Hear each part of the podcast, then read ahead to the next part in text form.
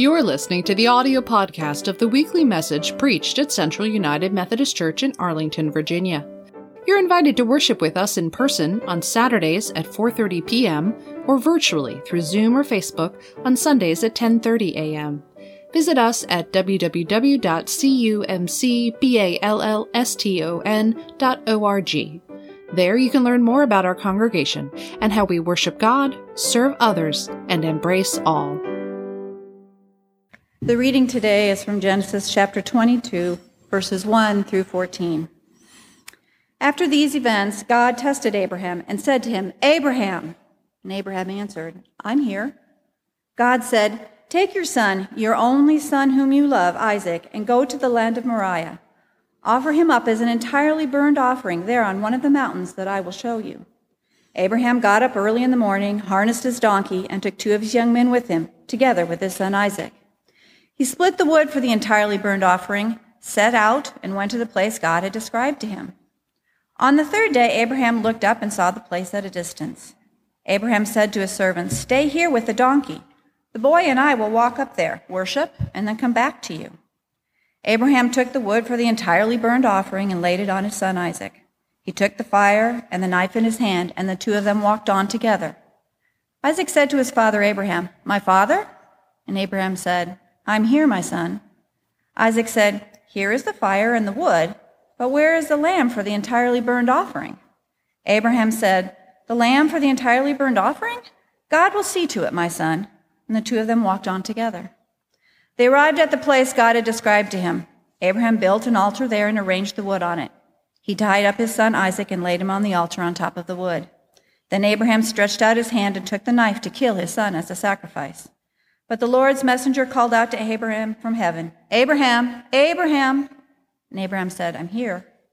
The messenger said, Don't stretch out your hand against the young man, and don't do anything to him. I now know that you revere God and don't hold back your son, your only son, from me. Abraham looked up and saw a single ram caught by its horns in the dense underbrush. Abraham went over, took the ram, and offered it as an entirely burned offering instead of his son. Abraham named that place the Lord sees. That is the reason people today say, On this mountain the Lord is seen. The Lord's messenger called out to Abraham from heaven a second time and said, I give my word as the Lord that because you did this and didn't hold back your son, your only son, I will bless you richly and I will give you countless descendants as many as the stars in the sky and as the grains of sand on the seashore. They will conquer their enemies' cities. All the nations of the earth will be blessed because of your descendants, because you obeyed me. After Abraham returned to the young men, they got up and went to Beersheba, where Abraham lived. The word of God for the people of God. Thanks, Thanks be, to God. God.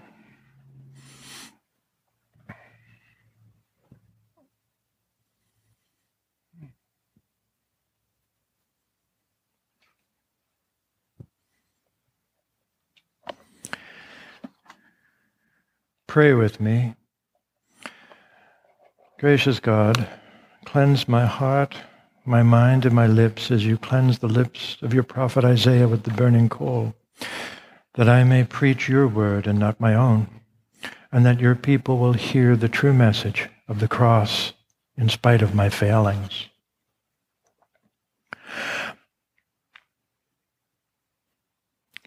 I have to confess that I have been feeling very, very tired. I have been feeling very worn out. I have been feeling very upset. There's a lot going on. I've been reading about how judges are acting in the law.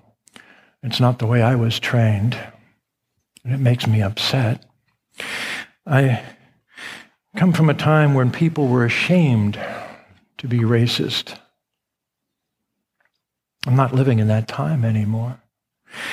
Um, I've basically given up on any kind thoughts about politics or government. They're not acting the way I remember them acting in the past. And I'm very tired with pandemics and reactions to them. And all of this, really, I'm seeing people being mean to one another, gratuitously mean. And God help me, I'm feeling that way myself. And I was trying to figure out a word for this feeling. Tired doesn't quite get it. Angry comes close. Upset, certainly. And the word I hit on is dispirited. I want to go away. I want to hide somewhere. I want to go somewhere and just find a different place. And I'm going to admit that today's scripture doesn't do much to lift my spirits. This is a terrible story. Indeed, some uh, writers have called it the most terrible story in all of Scripture. And that's going some. But this is the story, a horrific story of a child who comes as a miracle to fulfill a covenant, to be taken away to be taken away by the hand of the one who'd done everything to fulfill the covenant, to be taken away in spite of that covenant. For a child, for a parent to lose a child is horror enough. For the parent to be the cause of that is truly horrific.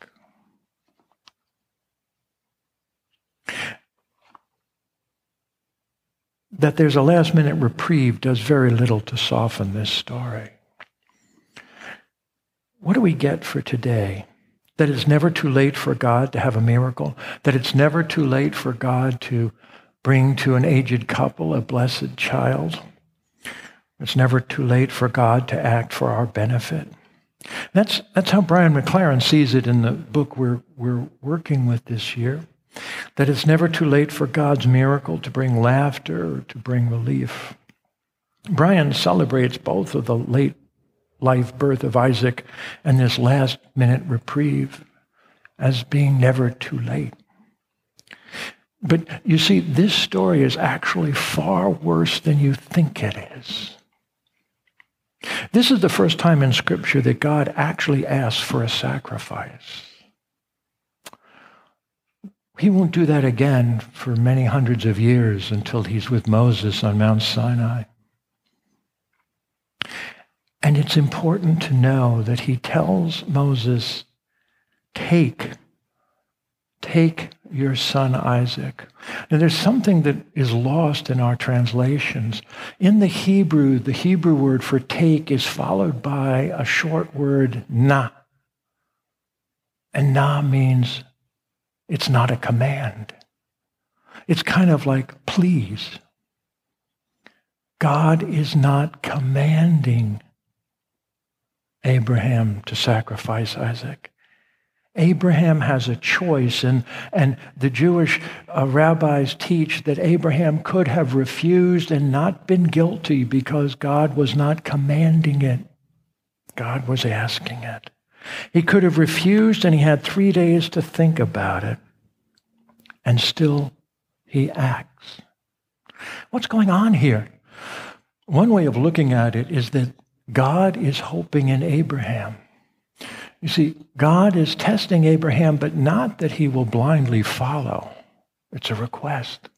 But rather, will Abraham throw away the covenant because God has asked him to? And Abraham passes that test.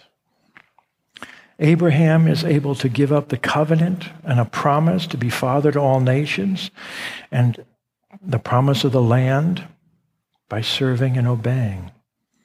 And what does Abraham get for this? He gets the greatest blessing of all. Throughout the journey, God has kept to increase the blessing. And this is the great blessing the Lord's messenger called out to Abraham from heaven a second time and said, I give my word as the Lord that because you did this and didn't hold back your son, your only son, I will bless you richly. And I will give you countless descendants, as many as the stars in the sky and as the grains of sand on the seashore. They will conquer their enemies' cities. All the nations of the earth will be blessed because of your descendants, because you obeyed me. This is the great blessing. This is the one that gives the details. And with this, Abraham comes to his end. This is the last time he will ever hear from God. He never again meets God. Instead, he buys a gravesite to bury Sarah, and one that he himself will be buried in. And he arranges for Isaac's marriage. In short, he is done with life and he's preparing his family for when he's no longer there. And through this, we fix on Abraham as a lesson of faith. But I'm sorry, that doesn't work for me today. Not in today's world. It's hard to have faith in miracles when we have sacrifices all around us. It's hard for me to think God will suddenly heal the stupid and the power driven and the self privileged who claim a constitutional right to do whatever they want to do. All I can seem to muster now is a hope that things will get better. And the question is what are we to do when we go from faith to hope? How can I push back on this world? more importantly, how can I push back on myself? Who can I rely on? Our scripture points the way. It points the way of moving from faith into hope and back again. See, I'd submit that this is really not the story of Abraham and being obedient to God. Our Jewish sisters and brothers call this story the Akedah, which means the binding, which means the binding of Isaac.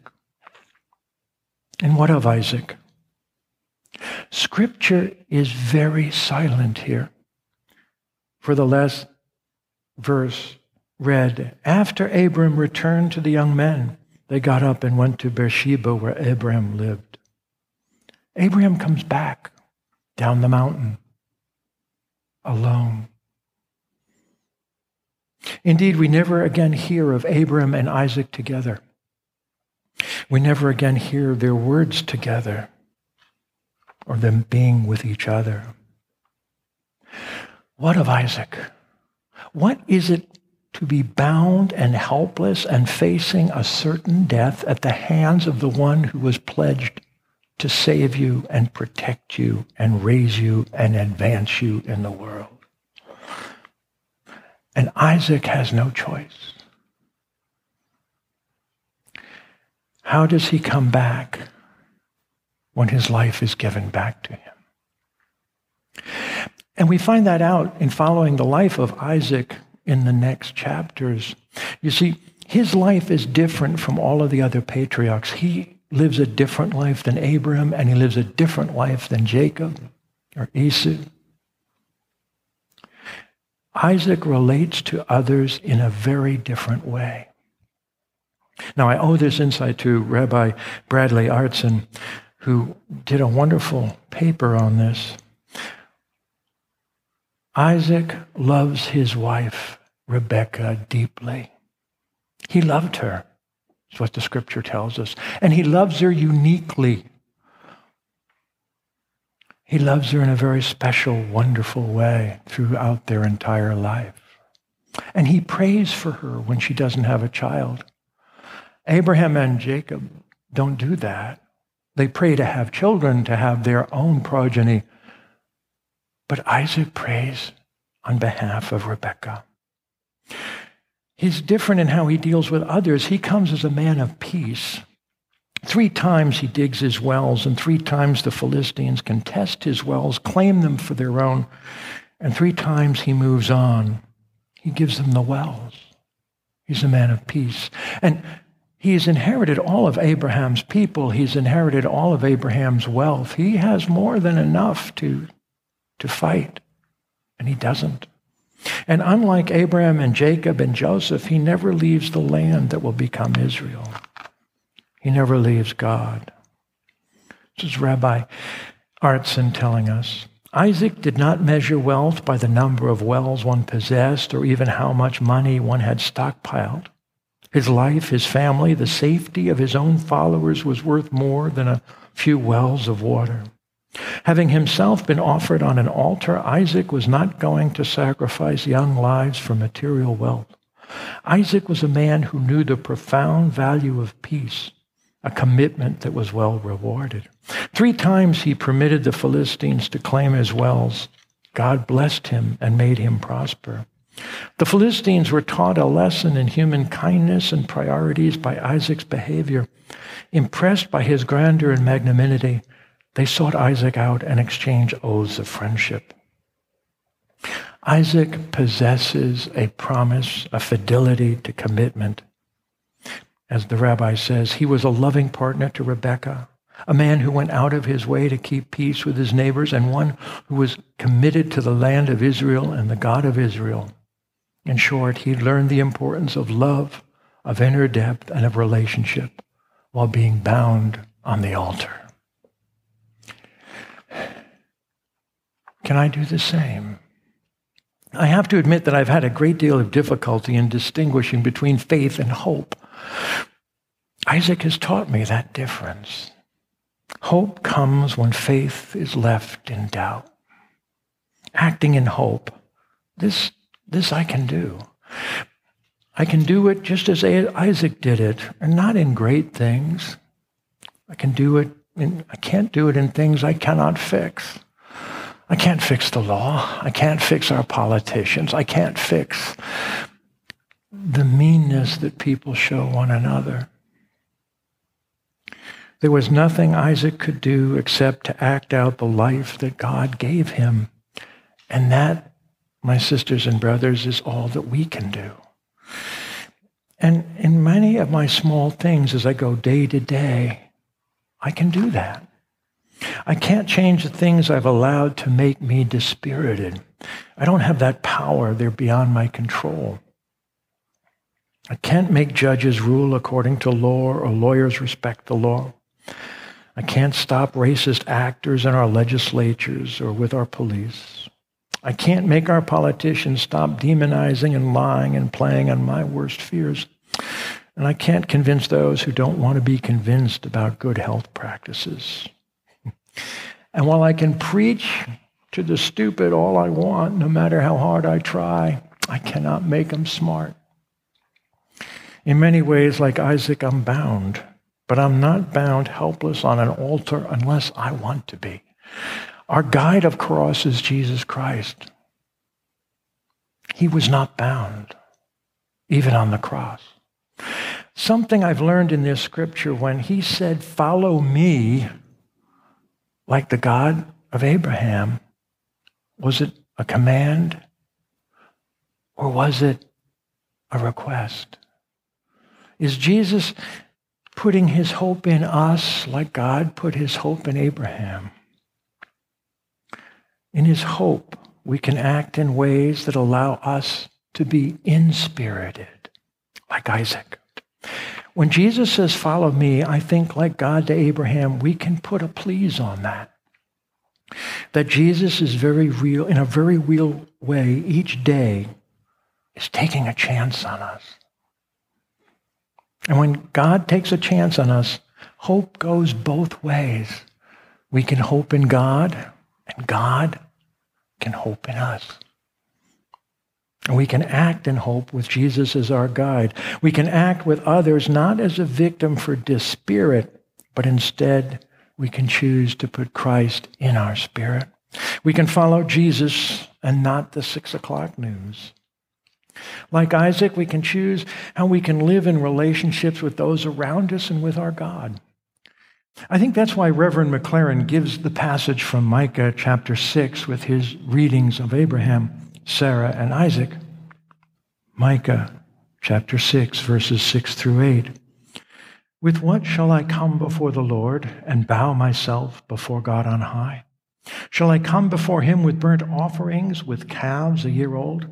Will the Lord be pleased with thousands of rams, with ten thousands of rivers of oil? Shall I give my firstborn for my transgression, the fruit of my body for the sin of my soul? He has told you, O mortal, what is good, and what does the Lord require of you, but to do justice and to love kindness and to walk humbly with your God. Now, that may be the minimal necessary for an organized society, but, but we need to start somewhere. And with that, like Micah, we can walk the razor edge of hope with confidence to our faith. Amen.